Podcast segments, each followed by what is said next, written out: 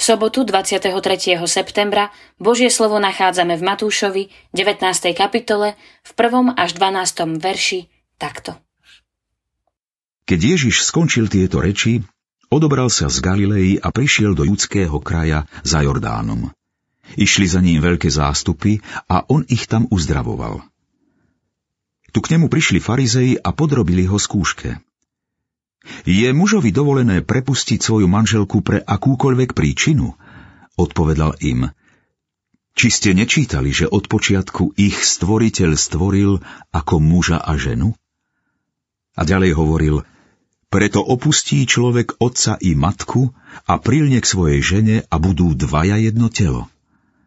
A tak už nie sú dvaja, ale jedno telo. Čo teda Boh spojil, človek nech nerozlučuje. Oni mu povedali, prečo teda Mojžiš prikázal dať prepúšťací list a prepustiť ju? Na to Ježiš povedal, Mojžiš vám dovolil prepustiť manželku pre tvrdosť vášho srdca. Ale od začiatku to nebolo tak.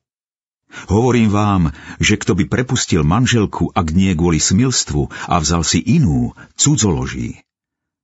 Učeníci mu povedali, ak je to takto medzi mužom a ženou, je lepšie neženiť sa.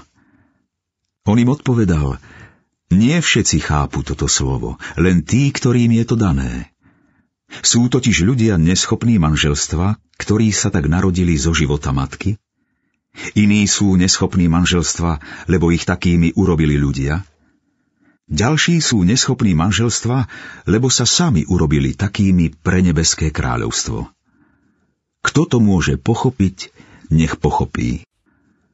Sieť lásky Dnešný text je o prepustení manželky. Téma v mnohom veľmi zložitá. Ponúkam ďalší skutočný príbeh o odpustení alebo ako manželku neprepustiť. V istom africkom kmeni žila žena, ktorá podviedla svojho manžela. Bola mu neverná a podľa miestnych zvyklostí mala byť zhodená z vysokej skaly.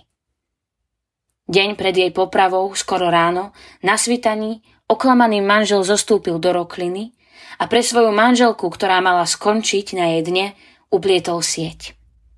Odsúdená manželka to ani netušila. Bola to veľmi neobyčajná sieť, vytvorená z popínavých lián, ktorú natiahol na dno priepasti. Oklamaný manžel ju napriek všetkému uplietol z lásky k svojej nevernej manželke. Obdivuhodná láska muža k nevernej žene, kde si v ďalekej Afrike.